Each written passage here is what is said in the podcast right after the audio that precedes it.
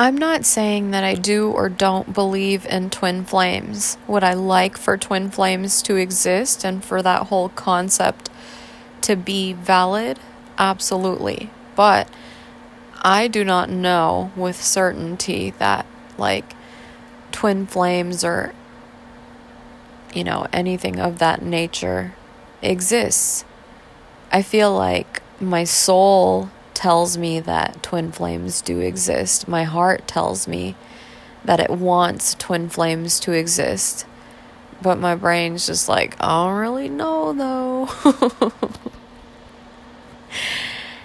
and um I was just contemplating like hypothetically speaking, if twin flames really do exist, what would make the connection different than just like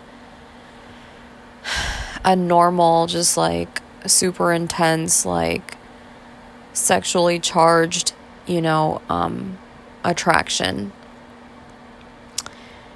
And while I would presume that those who are like actual twin flames would have like an undeniable um, chemistry and like magnetic attraction towards each other, I think the deciphering factor really would be their impact on each other's consciousness, you know, and mindset.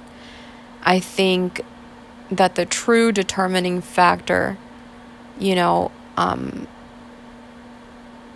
in a world full of possibilities and potential partners when it comes to attraction, I think the determining factor that will help us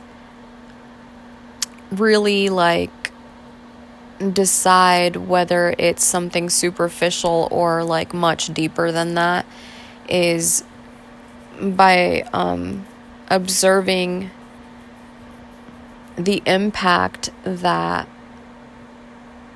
those people or that person or whoever whoever has on our state of mind and how we think and perceive um, not just ourselves and them, but like life in general, you know?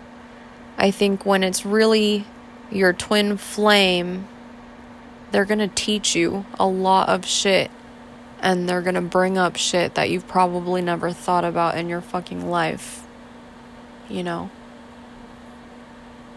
And it's not just going to be like a bed of fucking roses, like, it's gonna be something that may be tumultuous and may be like super duper challenging, even, but the level of growth comparatively um, will be like exponentially higher. That's what I think, anyway.